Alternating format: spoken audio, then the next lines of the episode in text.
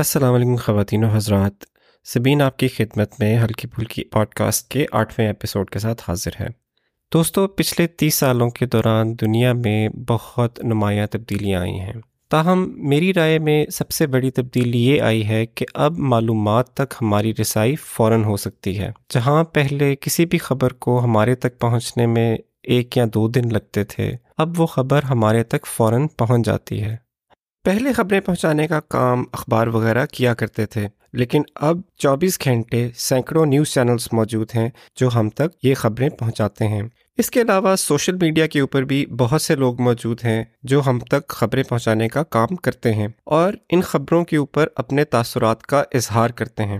اس کے ساتھ ساتھ اب یہ بھی بہت آسان ہے کہ ان خبروں کے اوپر عام لوگ اپنے خیالات کا اظہار کر سکیں یا ان کو اپنے دوست احباب تک پہنچا سکیں۔ یہ تمام بہت زبردست چیزیں ہیں، لیکن اس کے ساتھ ساتھ آپ کو پچھلے کچھ سالوں میں فیک نیوز کے بارے میں بھی سننے کو مل رہا ہوگا۔ تو جناب، آج کے ایپیسوڈ میں ہم اس پورے قصے میں معاشرے کے کردار پہ تھوڑی سی بات کریں گے۔ تو جناب، کسی بھی دن میں ہم معلومات کا مختلف طریقے سے استعمال کرتے ہیں۔ مثلاً صبح صبح آپ کو الارم یہ بتاتا ہے کہ آپ کے اٹھنے کا وقت ہو گیا ہے۔ اس کے بعد آپ شیشے کے سامنے کھڑے ہوتے ہیں تو آپ کو یہ اندازہ ہوتا ہے کہ بالوں میں برش کرنے کی ضرورت ہے۔ اس کے علاوہ آپ اپنے فون پہ موسم کا حال دیکھتے ہیں تاکہ آپ یہ سمجھ سکیں کہ آج چھتری لے کے جانے کی ضرورت ہے یا نہیں۔ آپ کا دماغ آپ کو یہ بتاتا ہے کہ آپ کو کچھ کھانے کی ضرورت ہے تو آپ ناشتے کا بندوبست کریں گے۔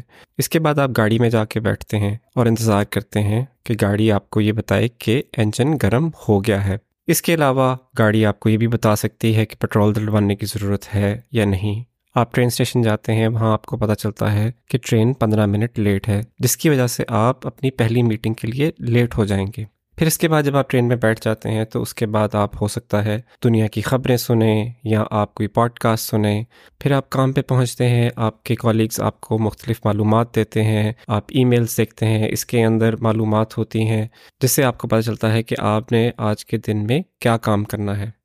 پھر رات کو کھانے کے بعد آپ فارغ ہو کے جب بیٹھتے ہیں تو آپ ہو سکتا ہے سوشل میڈیا چیک کریں، دیکھیں کہ آپ کے دوست احباب کیا کر رہے ہیں، یا ہو سکتا ہے کہ آپ یوٹیوب پہ جا کے کچھ اپنی پسندیدہ ویڈیوز وغیرہ دیکھیں۔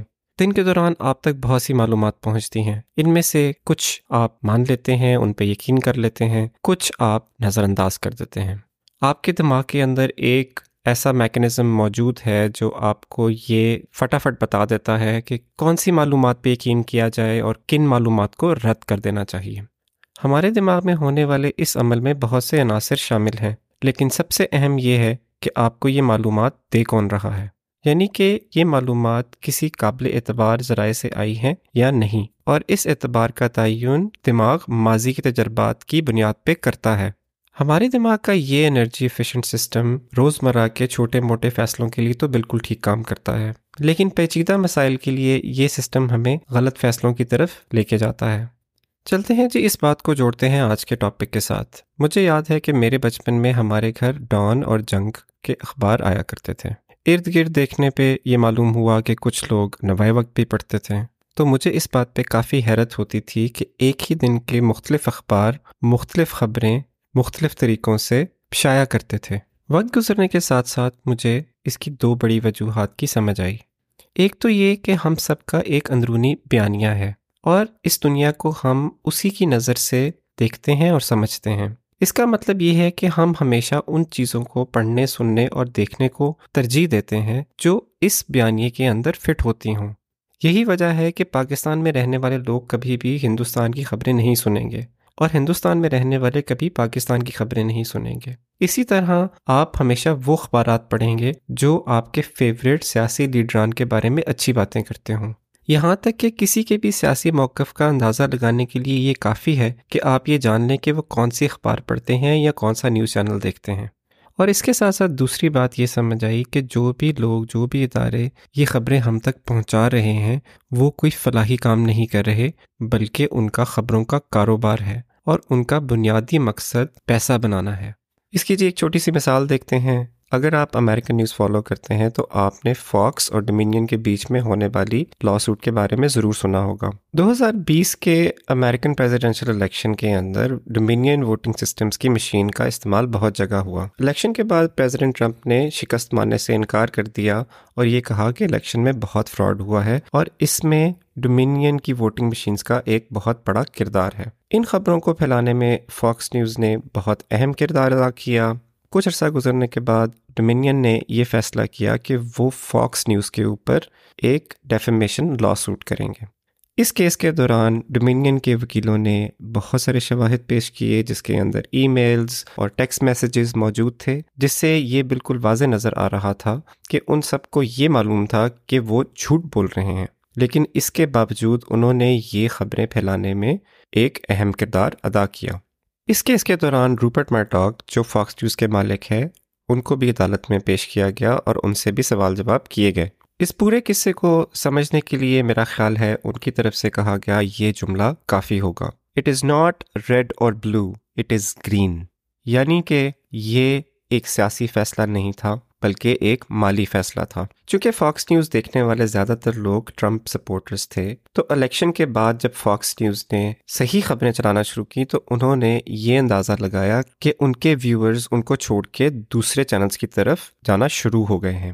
اس وجہ سے یہ فیصلہ کیا گیا کہ ویورز کو وہی خبریں دی جائیں جو وہ سننا چاہتے ہیں، تاکہ ان کو دوسرے چینلز کی طرف جانے کی ضرورت نہ پڑے اور اسی وجہ سے الیکشن فراڈ کی خبریں زور و شور سے لوگوں کے سامنے رکھی گئیں۔ شواہد کی بنیاد پہ عدالت نے ڈومینین کے حق میں فیصلہ دیا اور فاکس نیوز کو حکم دیا کہ جو نقصان انہوں نے ڈومینین کی ساکھ کو پہنچایا ہے، اس کے عبض وہ seven hundred eighty seven million U S dollars ان کو ادا کریں گے۔ اس پورے قصے سے ہمارے سامنے وہی دو باتیں آتی ہیں۔ ایک تو یہ کہ فاکس نیوز ایک کاروبار ہے۔ ان کے لیے سچائی سے زیادہ پیسوں کی وقت ہے اور انہوں نے وہی فیصلہ کیا جو ان کو اپنے کاروبار کے لیے بہتر لگا۔ دوسری بات جو میرے نزدیک زیادہ پریشان کن ہے وہ یہ کہ لوگوں کے لیے بھی سچائی کی کوئی خاص وقت نہیں تھی۔ لوگوں نے آہستہ آہستہ وہی ذرائع ڈھونڈ لیے جو ان کو وہ باتیں سنا رہے تھے جو وہ سننا چاہ رہے تھے۔ آج کل کے دور میں شاید یہ کہنا مناسب ہوگا کہ زیادہ تر لوگ اپنی خبریں سوشل میڈیا سے لیتے ہیں۔ میرے نزدیک سوشل میڈیا کمپنیز بھی نیوز کمپنیز سے کچھ خاص مختلف نہیں ہیں۔ ان کے لیے بھی سب سے ضروری بات یہی ہے کہ ان کے یوزرز ان کے پلیٹ فارم پہ زیادہ سے زیادہ ٹائم گزاریں۔ اس کام کو یقینی بنانے کے لیے سافٹ ویئر الگوریدمس کا استعمال کیا جاتا ہے۔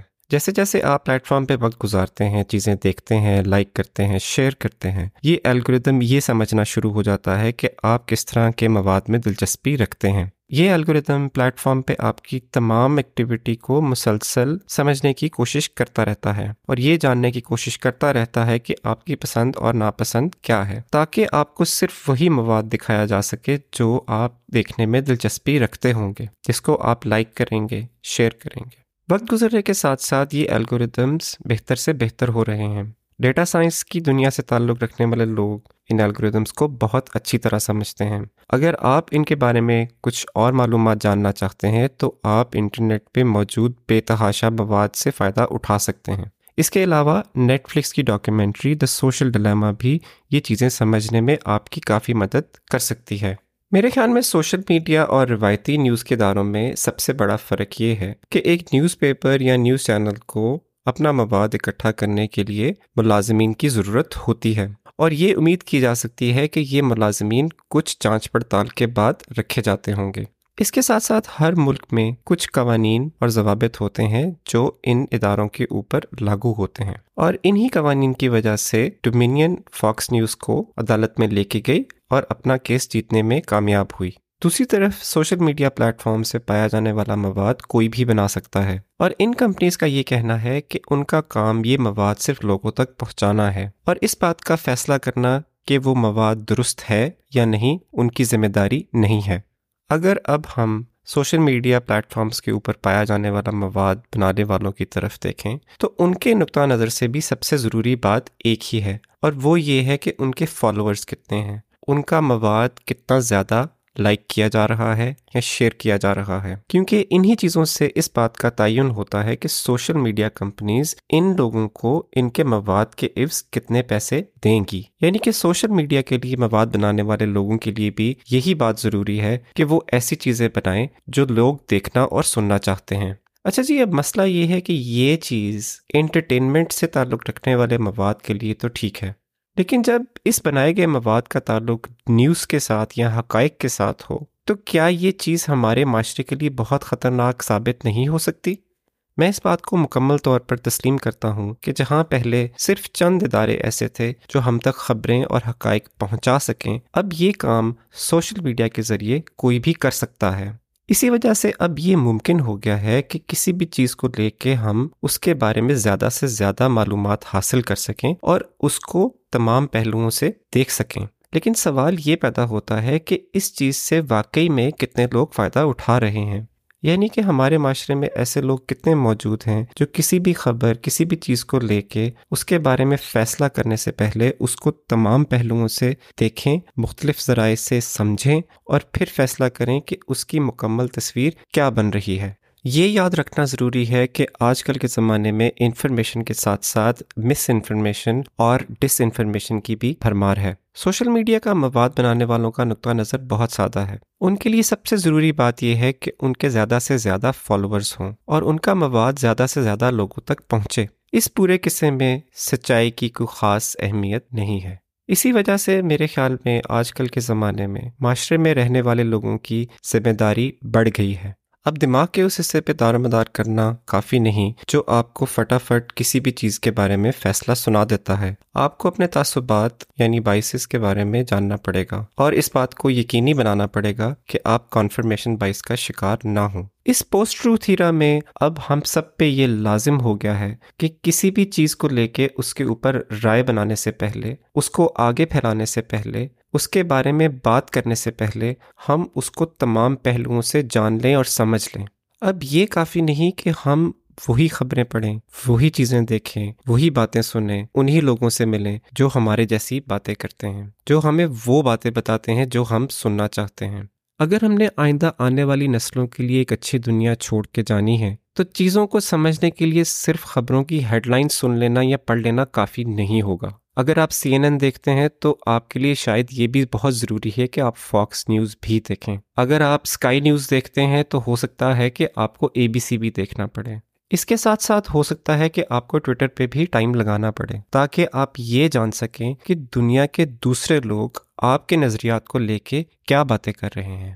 ہمیں اپنے کمفرٹ زون کو چھوڑنا پڑے گا۔ دوسروں کی بات نہ صرف سننی پڑے گی بلکہ سمجھنی بھی پڑے گی۔ ہمیں مس انفارمیشن اور ڈس انفارمیشن کو روکنے میں اپنا کردار ادا کرنا پڑے گا۔ نیوز کے اداروں اور سوشل میڈیا کو الزام دینا بہت آسان ہے، لیکن یہ بات ہمیں ہرگز نہیں بھولنی چاہیے کہ یہ کمپنیاں ہمیں وہی چیز دکھا رہی ہیں جو ہم دیکھنا چاہتے ہیں۔ اسی کے ساتھ اجازت دیجیے۔ اللہ حافظ۔